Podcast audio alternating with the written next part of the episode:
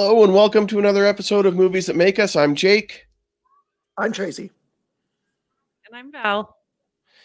And welcome to the show, everybody. We're, we're all together again. It's been a couple of weeks uh, since all three of us have been together on the show. so this will be fun. And and that's good because this is, this is a big episode that we're doing today. A big episode. Oh, I I saw I see what you did there.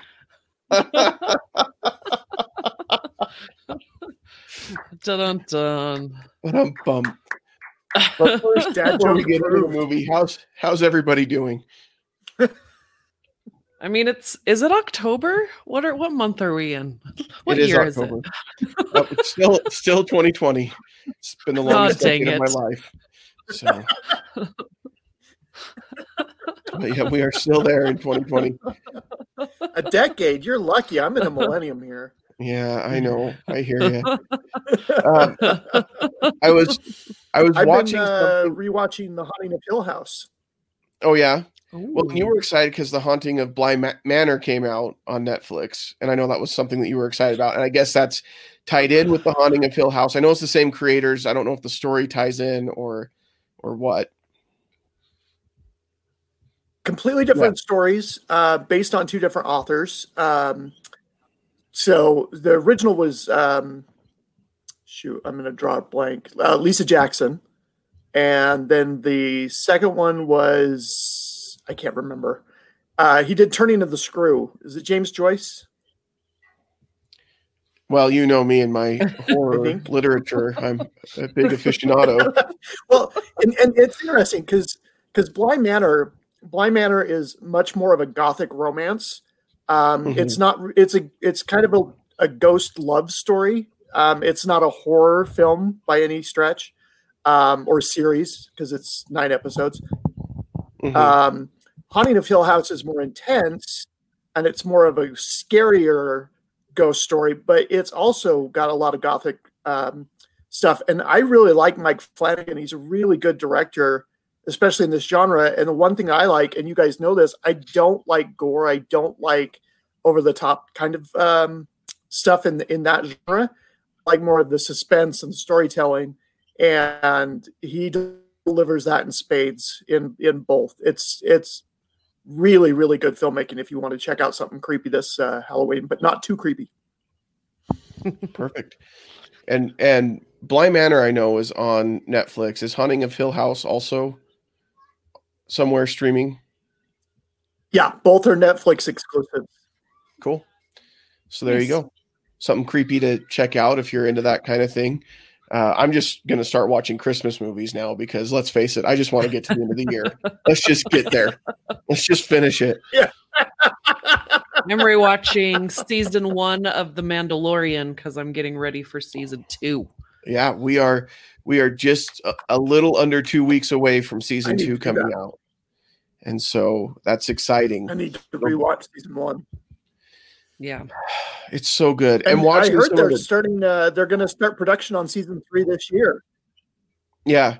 Well, the cool thing about the way that they make the Mandalorian when they do it in the what they call the the void is that what they call it? The void Mhm. something. Um, yeah, something like that. The way that they do it there, they they can. It's easier for them to do a production like this in the COVID pandemic type world. I don't know why air quoted COVID. COVID's a very real thing, but I just meant like the whole COVID pandemic Yeah. world. just so we're clear. Um, but but yeah, so because of how they do it, they can. It's easier for them to isolate and easier for them to shoot and and do production, uh, which is great news for Disney because they've got nothing else going on right now that's going right, Right. for them. So that's good, and I'm excited to hear that they're doing season three. So, um, oh, Disney. Poor Disney. Um, well, awesome. Well, it is Halloween time. We're not doing anything super scary for our movies this year, but we thought we'd do something a little bit different, a little bit magical, trouble. Hang on. a little bit. Oh, Gene locations. Tracy's We're on, on the the move. move. We're on the move. trying to find a better Wi-Fi spot. Oh, uh, okay. well, while you're doing that, we're, we're talking about Big today, which is it's not a scary movie, but it definitely has a little bit of that mystical magic in it, right? I mean, I guess Yeah.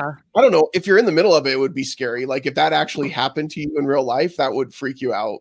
But it's not the traditional kind of scary movie. And so I'm excited to talk about this. And then next week we're doing Freaky Friday, and then we've got a couple more, uh, 13 going on 30 and 17 again. So um, some fun things coming up. Yeah. So they're all bit- those. I was going to say that they're all just those movies where, um, you know, this genre has been done before. This story has been done before over and over, where you have somebody changing places um, with someone else, whether they're changing places with their parent or, you know, they're going to be back to being the younger them again. Um, and I think the movies that we're talking about are how they were done successfully but Mhm. there were a lot of Mhm. movies that had this same genre that did not happen successfully. Um, but I think Big is probably the best storyline of all of them. Yeah, I would agree with that. I it just seems to work really well. Um and it's yeah, I would agree. I think it's the best storyline out of all of them. For sure. And this is our second Penny Marshall film. Mhm. That's true. Yep, I, and and our second Penny Marshall film starring Tom Hanks. Yeah, Double points. they like So they like hanging out with each other. well, and, and they do well together. Sometimes you you get a director and an actor combo that just they just click. I mean, it's similar to Tim Burton and Johnny Depp. When they get together, it's usually pretty good, and they usually get get some good work out of each other. Um, Yeah, I do have to say I've been watching uh, the weakest link on uh, Hulu, uh, so it's a day late, and and someone was asked a question, and this is relevant. Someone was asked a question about what Academy Award winning actor has played Walt Disney, Fred Rogers, and Woody. And the lady who answered said Dorothy because she misheard what the question was, like totally misheard what the question was. And so when we were watching the movie last night, Big, my wife was like, "Oh, is this one of those movies starring Dorothy?" And it was just because it was Oh Tom Hanks gosh, I the bet right that answer, lady- obviously. But uh, I, I'm sure that lady feels just awful. yeah. like, well, when she tried to that explain her answer, she said, "I Well, heard, I heard what something about say? scandal and betrayal, and and I knew that there was that new movie about Dorothy, about Judy Garland." I'm like, "Well," What? You're still her like, wrong, "No, lady. Sorry. so, but this is one Oh, of Dorothy's wow. better movies. I really like Tom Hanks in this one. No, that's not fair to we either. should we should we should go on um twitter and hashtag dorothy like um tom hanks like all day long today Yeah. let's start let's start a movement see if we can it's get his it. alter trending. ego but I really enjoy this one. And this is kind of as he was starting to get um, to be a, a bigger name. I mean, I think this is one of his earlier films. It's not, you know, obviously not one of his more recent ones, but um, this was before he was Academy Award winner, Tom Hanks, and really was kind of breaking in with comedies more than any kind of dramatic role. But this gives us a lot of both. There's a lot of funniness, but there's a lot of drama and a Right. lot of serious acting in it as well. And he does a really great job. well and i think it's one of those movies that yeah, this um written- even though he's had movies before and after this movie this movie is the one that you still sit down and watch with your kids even if your kids have never seen it. Like this movie holds. You know what i mean? Mhm. Yeah, absolutely. yeah, for sure. like you can you can watch it um and it does. Like the the humor is still on point. Um the message is still still relevant.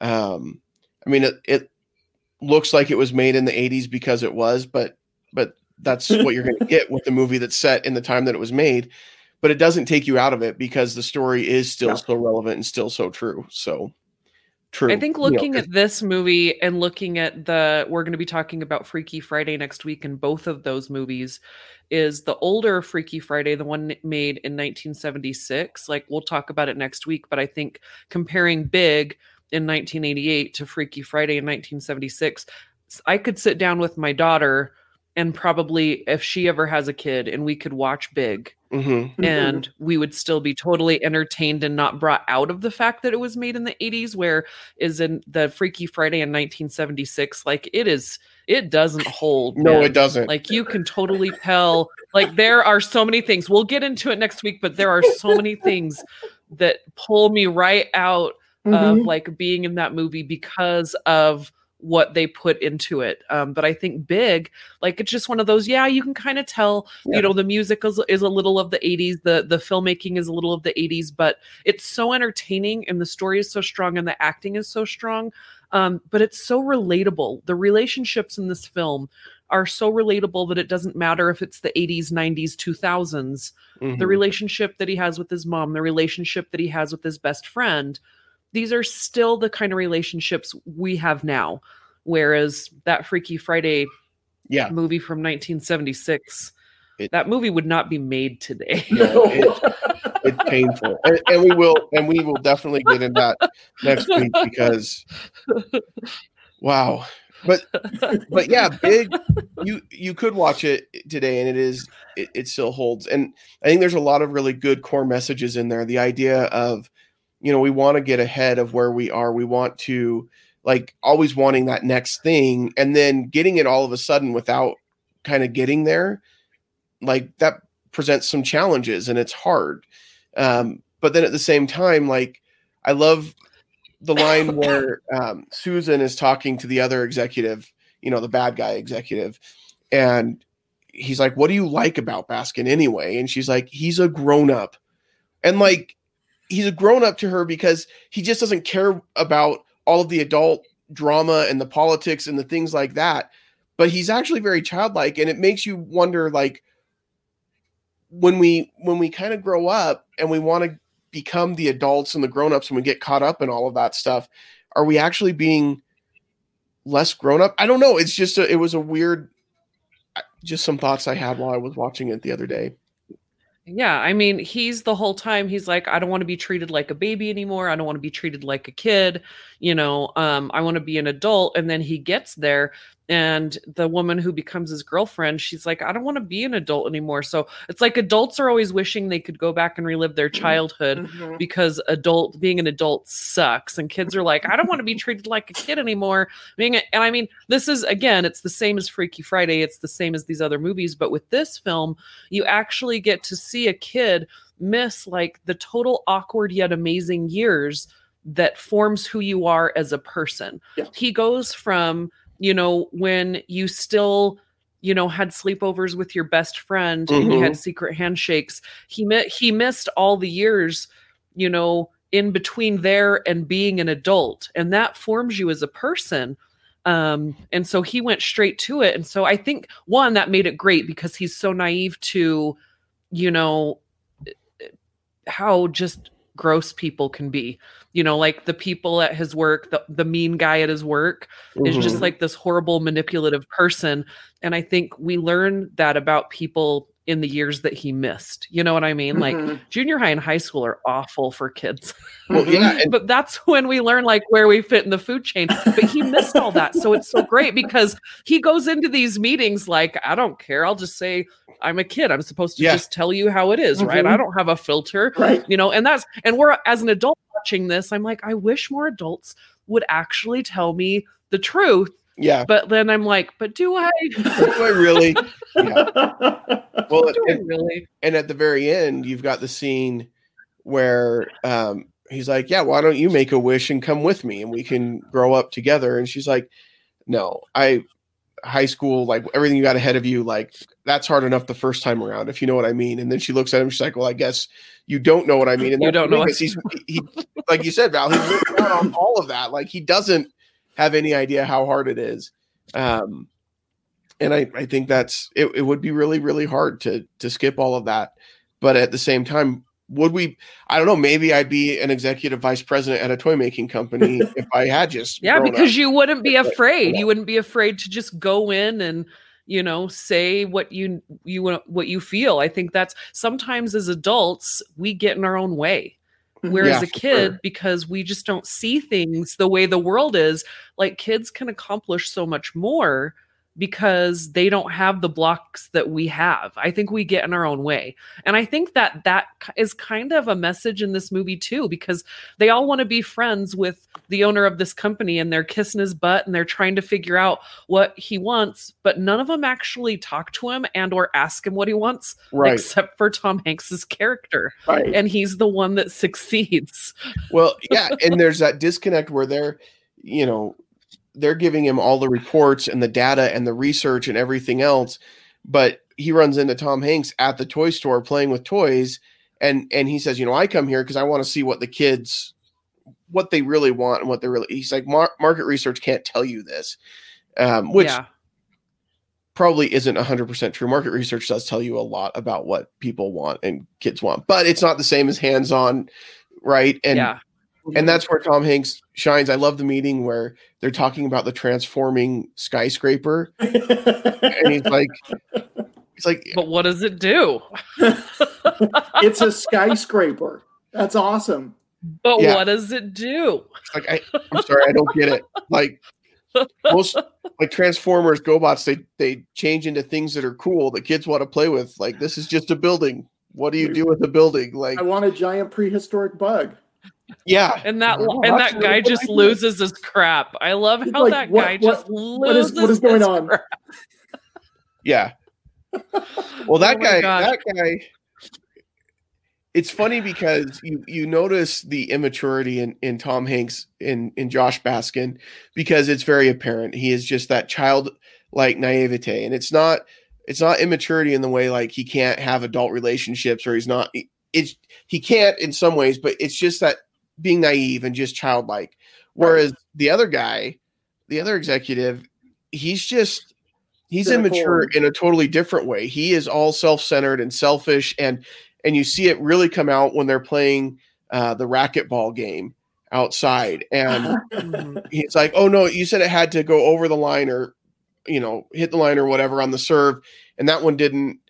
And he's like, "I never said that." And then they start arguing about it and he won't give him the ball back and he's like tackling him to the ground and like because he can't stand to lose and he can't stand to admit that Baskin is better than him in any way and like that's a different kind of immaturity and that guy did go through high school and he's still that immature, you know. Right. So Yeah. But I mean, in that scene where like he finds out that his girlfriend is in to Tom Hanks's character and he kind of does that thing that kids do when you find out that they've taken your toy. Uh-huh. You know, like when you're an adult, people people are your things. And when Yeah. other people play with your things, with your people, then, you know, you kind of get immature and and I just thought that was like so so great just even in the car and she's pushing all the buttons because she's realizing like i have a great life. Like i'm in this car every day Yeah. and it has all these like she's playing with the radio and like you know and that's and that's that saying again is that kids really allow us to see things that we don't see. We take for granted every day. Kids see those things. Um and so how i mean you know the story's not like this oscar award winning like writing but it's it works so well because if a kid is going to grow up quickly and going to work anywhere it's going to be in a toy store. Like he's going to know like mhm. for a toy company like what's going to work. And so i mean that's not like anything huge but i think it was so brilliant. But there are so many iconic scenes in this movie that whether you have seen this movie or not you understand what we're talking about like the scene you said in the toy store Mhm. Mhm. anybody can watch a clip of him and his boss um, on that piano and they're like oh, okay that's big whether they've seen it once or haven't Right. seen it all they Right. understand if anybody sees the zoltar machine Mhm. they understand what it means what movie it's from it there's just so many iconic moments in this film i think my favorite one is when he shows up to the executive party and he's eating the little corns Mhm. like and it's just throwing them away I like that. when i was a kid and i saw that i was like so then i would do that every time i would see those i'd be like Well, and and that leads into it. You know, when he when he's there and she offers to give him a ride home, and this is where she's interested in him now, and she's she wants to, um, she kind of has this history of getting with these top executives at the company, uh, and so he's the next target for her. And so she's like, when she's like, "Oh, do you want me to, you know, stay the night?" He's like, "Like, like a sleepover." Sleepover? Like, yeah, like, like- a sleepover. And and in his mind, he's picturing like, "Yeah, that's great." He takes her up, like, "Hey, let's jump on the trampoline." She's like, "You want me to jump on the trampoline for you?" And you can tell she's thinking this is some kind of weird like fetish of You can his. sleep on the top. You can sleep on the top bunk. yeah, he's like, I get top. And she was like, "Uh, of course, you know, and like has no idea that he actually means a bump. Yeah. like, and then when she's like, okay, I'll jump for you.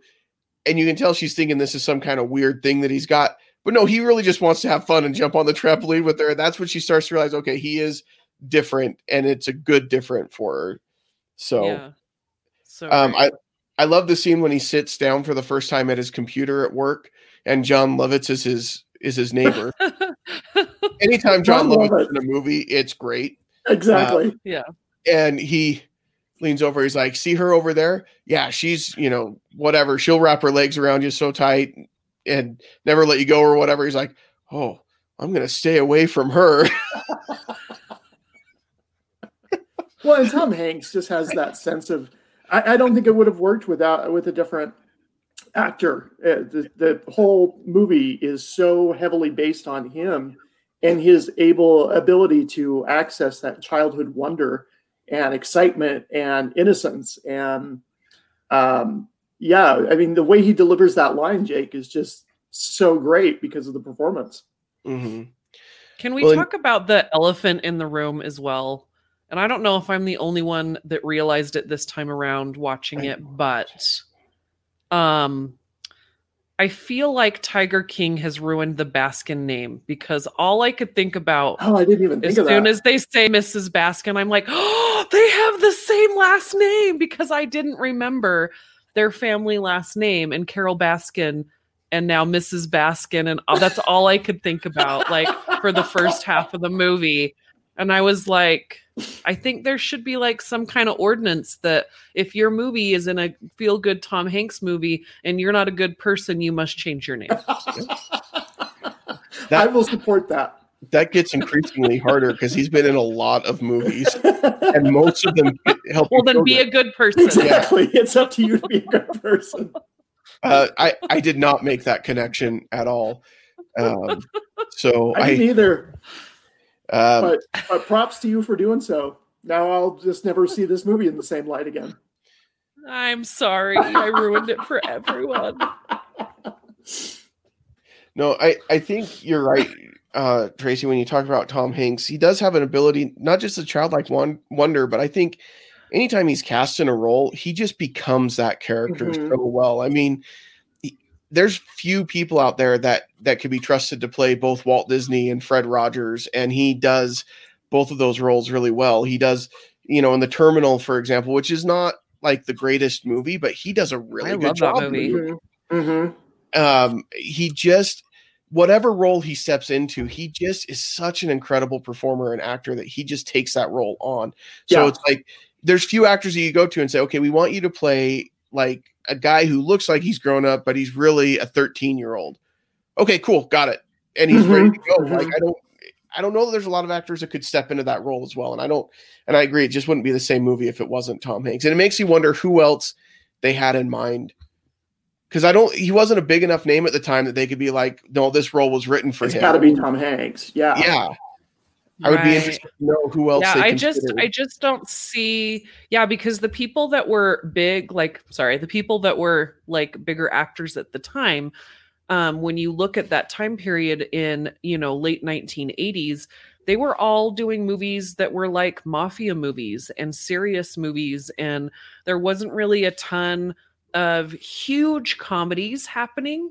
um you know and so i mean like you wouldn't want like al pacino to be in this role you wouldn't want, like Oh, you know that's that's crazy um So, so here's what's really funny. You just mentioned Al Pacino. Uh, I, I just found on IMDb.com it says Tom Hanks was the first choice to play Josh Baskin, but was unavailable due to scheduling conflicts with Dragnet. Uh, and punchline: Robert De Niro was then offered the lead role, but was rejected because the $2 million salary demand was too high. Robert De Niro as Josh Baskin in Big. And not just that, it's a 1987 Robert De Niro. I This Yeah. is this I is can't see Goodfellas. that at all. This Yeah, is Martin yeah. Scorsese De Niro. This isn't War with Grandpa silly comedy De Niro. Yeah. I mean, the same movies that came out this year were like Cocktail, Mystic Pizza, Yep. um, Roger Roger Rabbit. I mean, okay, so what if Tom Hanks was in Willow and Val Kilmer was in Big because those came out the same year. oh wow. Whew. Willow, Um, Willow might have been better, but Big would not. Have. no, I think Val Kilmer. I like him in Willow. I I, I really do. I think he he fits, but I don't think yeah him in Big would have been a good idea. You No. know, and also we had Beetle Beetlejuice that year, and you know Mhm. I wouldn't want Michael Keaton in that role either. I mean that wouldn't have worked out. But I think, you know, I think with Tom Hanks, he he did have he had been working on a bunch of things, but I think what he had going for him is that he is such a tall man Mhm. that's a good actor. But when you look at him and you think, oh my gosh, who is this big tall man? You automatically think of an adult. And then he he talks and he makes his faces and he's immediately like Tracy said, like this young kid. Mhm. You don't get that combination. Like Robert De Niro can be silly, but Right. you look at him and whether he's laughing or not, I'm a little scared of Robert Always. De Niro. Like, Always. I don't care if Well, it's that's- 1988 Robert De Niro or 19 or you know 2020 Well- Robert De Niro and he's laughing and making jokes. I'm still like, Well, even even in in the comedies that he's been in, the silly comedies that he's been in recently, like you know War with Grandpa. I haven't seen it yet, but it feels like it's in the same vein as like Meet the Parents. Like Mhm. he's he's funny in it, but he's still also really scary. Like that's what's funny about it. Like I've got nipples. Can you milk me? Like that's just a really intimidating line. Like, and it's silly Yeah. and ridiculous. But when Robert De Niro says it, you're like, I, I- no, no, Mm-mm. sir. yeah. I, I think cannot. The only movie that he does that I don't see the Robert De Niro that's in every movie, and I think Robert De Niro is a great actor. He is one of my favorites. But he is in a movie called The Intern, which not a lot of people have seen. It's one of my Oh, favorite yeah. movies.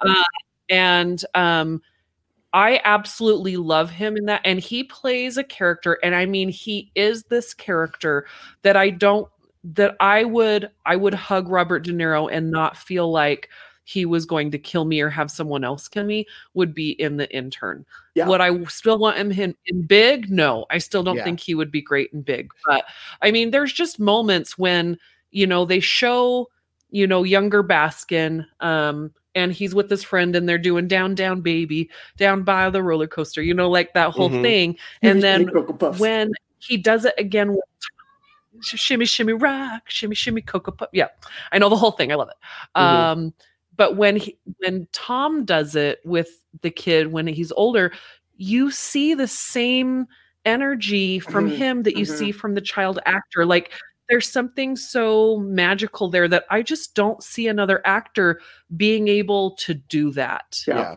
I, I did read that uh, they would have the young Josh actually play the adult role, and Tom Hanks would watch him and study his mannerisms and how Oh, wow. he reacted, and then transferred over. Um, they said he did something similar with Forrest Gump. okay So, and and he, I was while you were talking, Jake, on IMDb, I quickly browsed, and um, John Travolta was Penny Marshall's first choice, but he was considered box office poison. yeah. Also, would Which- have a hard time with That, that. would be really different I movie think- too. I think the problem with with John Travolta uh, in the '80s and Val Kilmer in the '80s for this role is they're just too good looking. Like they are the the lead male hero, good looking kind of actors, and Tom Hanks, who's an incredible actor, is. And it's not that he's ugly. I just want this to be clear. right. But he's not that No. that He's not the typical Traditional uh, good-looking man.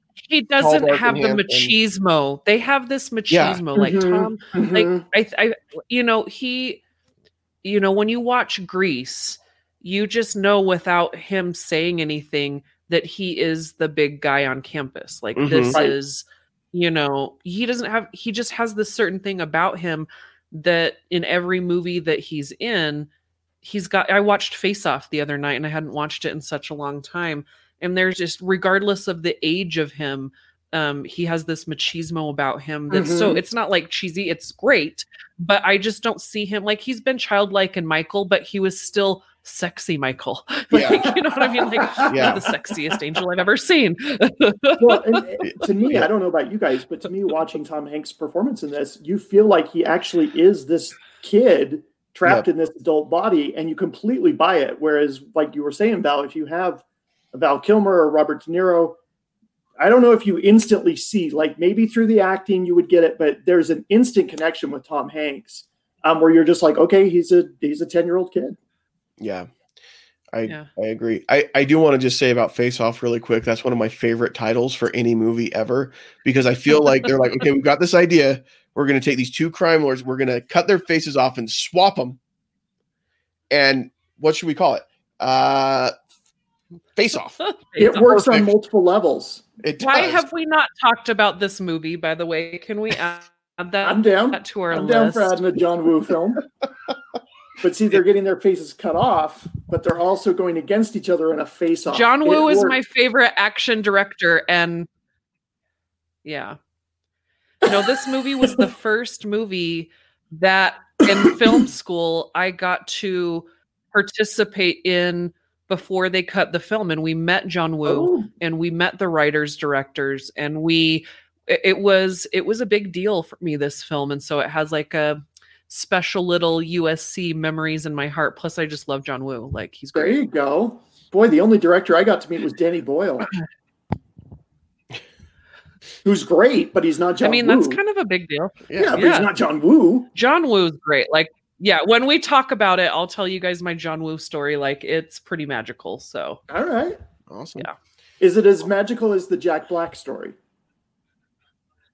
it's a little i mean i would think it's equally as magical Oh, I'm very because I didn't expect to meet Jack Black, but I knew I was going in to meet John Woo. So I'm it is a little intrigued. and John Woo, like, yeah, it was it was a class. We had a class with John Woo. Right. So yeah. Ooh, that's cool. I'm Very excited. cool. Very cool. Yeah. So speaking of the child actors in Big, um, we've got his best friend Billy Kopecki, who I love him so much. who is, who is like he's like the sidekick child actor of his era because he's in this. He's also in Honey I Shrunk the Kids. He he just shows up from time to time and he's got a very recognizable face and mannerism, and he just plays this kind of sarcastic sidekick very very well. Um, and he's I think he's great in this movie, playing opposite of Tom Hanks and yeah. being comfortable, like making it look believable that these two are still best friends, even though one of them is a grown man and one of them is a child. Although I think nowadays, if you saw a grown man hanging out with a child who was clearly not his son, you'd probably call the police as much as these guys hung out. But Hey, there's the still the Big Brother program. Don't jump to conclusions. that's true. That's true. That's, that's a fair point. I live in I, I live in the happy half glass full kind of world, but yeah. I mean, I would definitely question it, but I I would hope for the best. Yeah. But I do love it what he's doing. But yeah, I, I definitely think. Oh, go ahead. no, go ahead. No, go. You had a thought. No, Go. I, you just go. say, I, I mean, I, I love it when they're in the scene where they're uh, at the job interview and he's filling out the application and they're like, okay, you can come in now, Mr. Baskin, but your son's going to have to wait out here. They're like, my son? It's like, okay, Okay, dad, Dad." I'm going to wait out here, dad. And like makes it all awkward. I'm like, you guys are idiots because it totally would have been like, okay, like you're playing it like it's such a weird jump to conclusions. Right.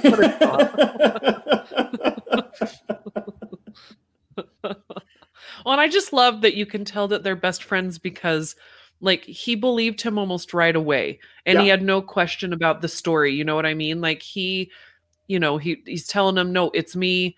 Here's a couple of things." And there was no question in his mind that that would be his best friend. Like he knew it. And I just thought that was so great because you know, when you're a kid, most of us have these connections with at least one person, you know, um, whether you have you're still friends with that person or not now, you remember like your best friend you know and would they would they have you know really thought that was you and would they have helped you? Like he went out of his way. Like they went and got this seedy you know motel room that's awful. Like i would not have laid on that mattress. Like they I, they needed tetanus shots and penicillin and everything after that.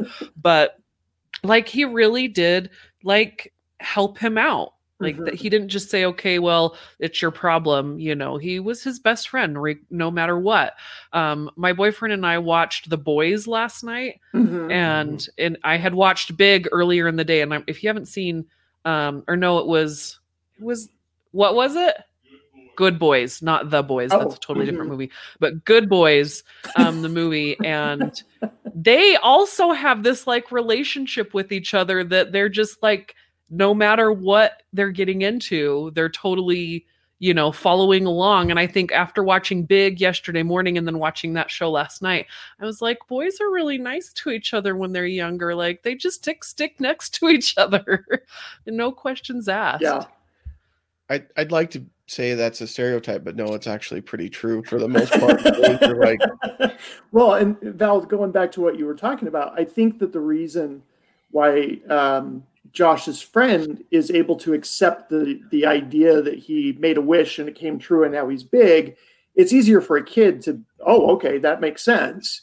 Whereas when he's trying to tell his mom and he's trying to tell his girlfriend, and they just can't wrap their heads around it because that's just so implausible. But to the mm-hmm. to the twelve year old, it's like, okay, I I get it. We sang a rap song that we know, and then we're good. We're we're best friends. So let's go. Yeah, yeah, and and when he and the scene with his mom where he's trying to tell her and trying to let her know what happened, and he is terrified because he doesn't know what to do, Right. and he's freaking out. And he's, you know, I made this for you, mom, and I, you know, trying to share all the stuff that only she would know. She's like, what, what have you done with? Like, she can't even begin to go there because, like you were saying, Tracy, she just can't even wrap her head around it. Mhm. and you know she's convinced that Josh has been kidnapped, and she offers to give the guy her purse, and he's like, "No, I don't want. Listen to me, mom. It's me." And yeah, um, I I love that this movie. It, it is so typical um, for its time in that it just ends right. He just walks in Yeah. and it's like, "Josh, you're home," and that's it. And you don't get any of the like after effects or anything like that. Like, there's not going to be a sequel, Big Two, where it's like him going to therapy and the therapist trying to convince him that it didn't actually happen that like this is how he's coping with a very traumatic experience of being kidnapped and like he's made up this whole story There's not going to be Like- a, a return to Oz Let's- where let's- they put no, him in a. no one should ever get that kind of treatment for their sequel return to oz treatment is just But it's it's kind of the same thing. Like like yeah. like they're going to put him in this in a sane asylum or in this therapist that t- try and shock it out of him that this didn't happen to him. Uh-huh. You know, I mean. Thank good. I don't want a big two ever. Like no, anybody. I'm sure people have tried to pitch it. I'm sure people have tried to pitch it, and hopefully those people don't have jobs anymore. like like it's it look what what happened to josh after big like nobody cares you're missing the point of the movie like nobody cared Yeah. at all We don't want to know. Well, Like, the other thing, what happened he walked in and mom and dad were so happy to see him and then he had a normal healthy life from the time he was happily ever 13 after. until he you know grew old and retired and everything went great for him that's what happened to josh that's what we need to know the other thing I noticed too, and, and this is talking about the time period. It's only like an hour and forty five minutes, and that Yeah. includes It's credits. perfect. I mean, it, It's perfect. It's a tight little thing, and so many movies now feel like they have to be at least two to two and a half hours minimum. Yeah. And, Ugh. and it's it's an hour and 45 minutes and a lot happens Mhm. like that's the thing a lot of these movies that are so much longer now and you talked about being tight it's so true a lot of these movies are so much longer now and there's moments where you're like couldn't we have left this out like nothing is Mhm. really Yeah. happening right I now feel like at the time they said, okay, like America's attention span is an hour and a half to an hour and 40 minutes. So you've got to really be able to tell your story. And there is an art form. Like when you first Yeah. go to film school, they make you tell a six to eight minute film. Like you better Yeah. get your thoughts down and you better really, you know, word economize. That's what we use in the morning show is like, okay, you've got a 10 minute story, but you've got to tell it in two minutes. When we tell people when we call them on the radio, like, tell us like your phone is going to die tell Mhm. us your story like your phone is going to die and i feel like now people are like oh they did a two and a half hour three hour movie that's so artistic that's so like they're almost giving them permission to suck because i mean how many times guys how many times last year when we actually went to movies did we walk out of the film and i'm like okay they could have cut 30 minutes out of this film Yeah, most And of you're like time. because right. they're they're allowed they're allowed to ramble now and i'm so over the rambling i love when you have like tracy like you said a super tight you know minute or hour 45 movie that you get all the story that you need and there's nothing else that Mhm. i don't need any of your side gibberish Yeah. like tell yeah. me a movie like your phone is gonna die yeah. One of the first give me like tell me that story we learned in film school um, up at the U was 99% of uh, movies are too long. Yep. And it was like you cut like your life depends on it. Like you edit this thing down to the bone, and that's what you do. And Yeah. yeah, you just don't see that as much anymore. No, you don't. I I blame James Cameron because I, was feel, and I'll tell you Lucas, why. What's that? I was going to say Lucas, but you know, Cameron works. Well, and the reason why is because I feel like Titanic was where that trend started to change. And Titanic, it was a longer movie, but it was one of the first longer movies that mainstream wise people went back and saw over and over Yeah. again and studios saw we could we could make these longer movies and directors got a little bit more leeway uh to do it i think But I think feel that like movie that- wasn't self-centered though. Like I wa- I can watch Titanic over and over and watch just the technical aspects of that movie Sure. and I don't I don't think it feels long.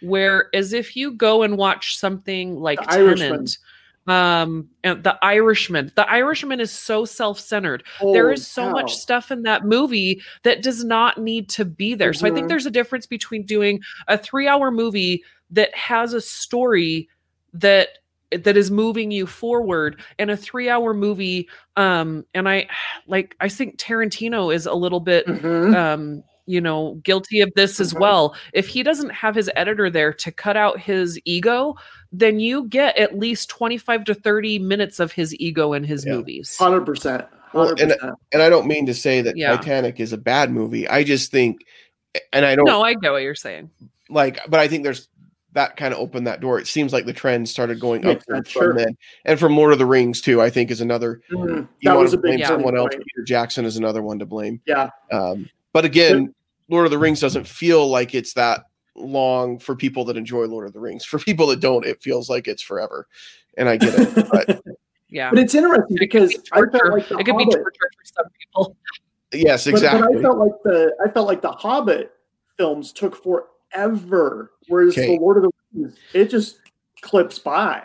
well that's because lord of the rings is three books this size while the hobbit is one book this size that they stretched into three movies that were as long as the lord of the rings movies it shouldn't have never happened it shouldn't have ever happened that way but and But just to I let you Peter guys Jackson's know fault- they're doing all six of the movies in 4k digital um, dvd coming out so you can get Yeah. all of the torture again if you haven't already bought the box set or if you want every Uh, box set ever made but they're also doing the director's cut so if you really want to torture someone that doesn't like it then go ahead and buy those and watch them.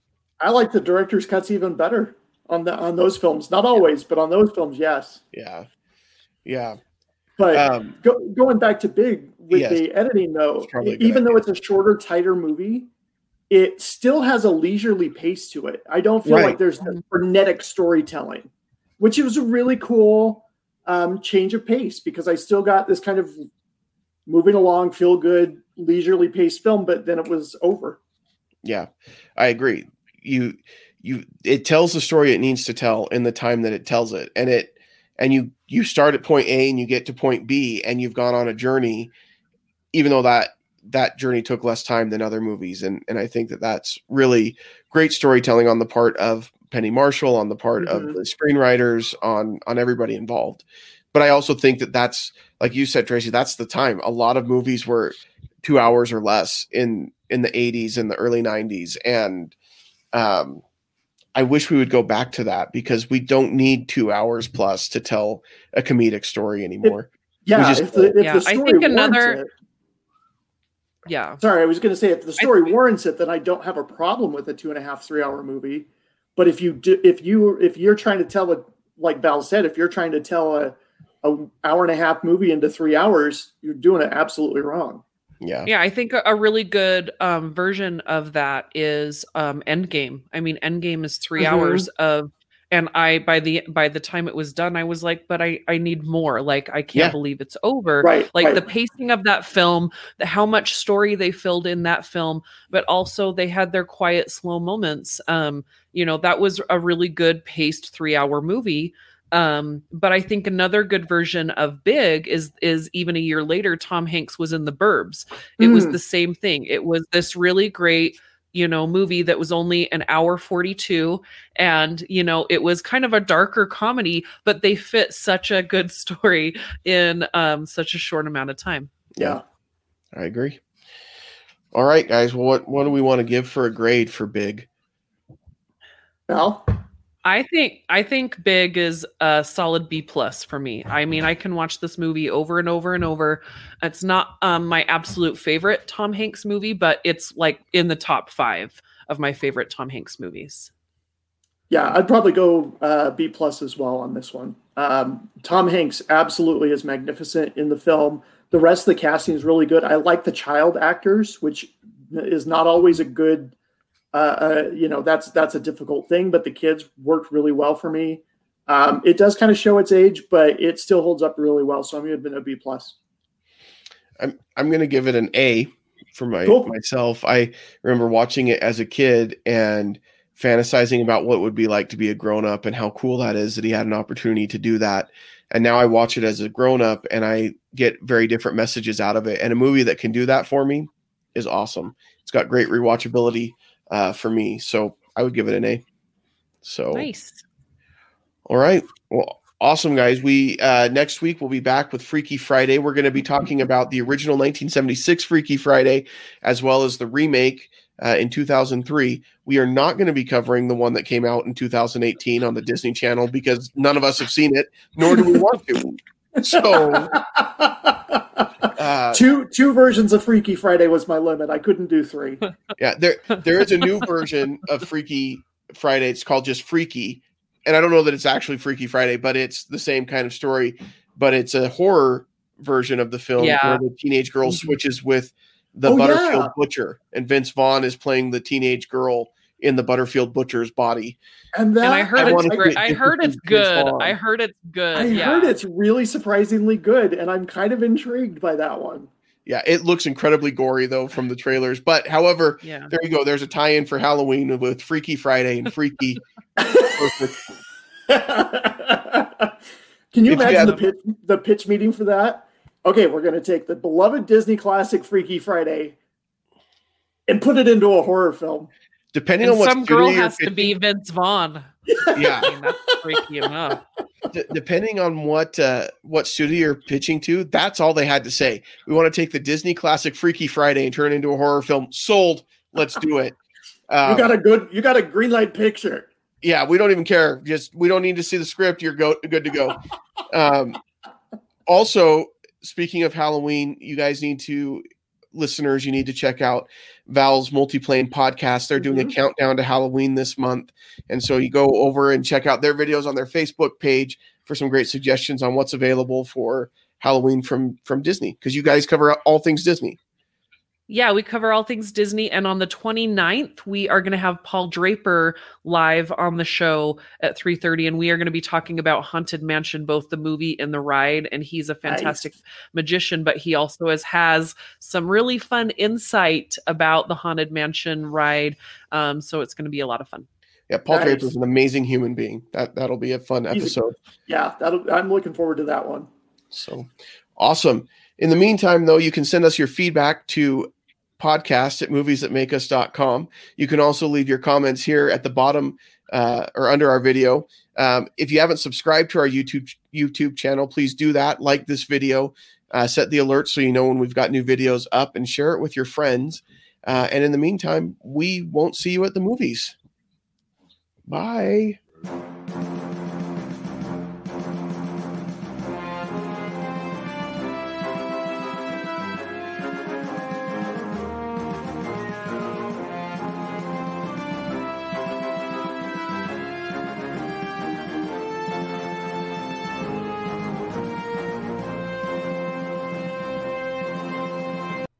This has been a Stolen Droids Media production.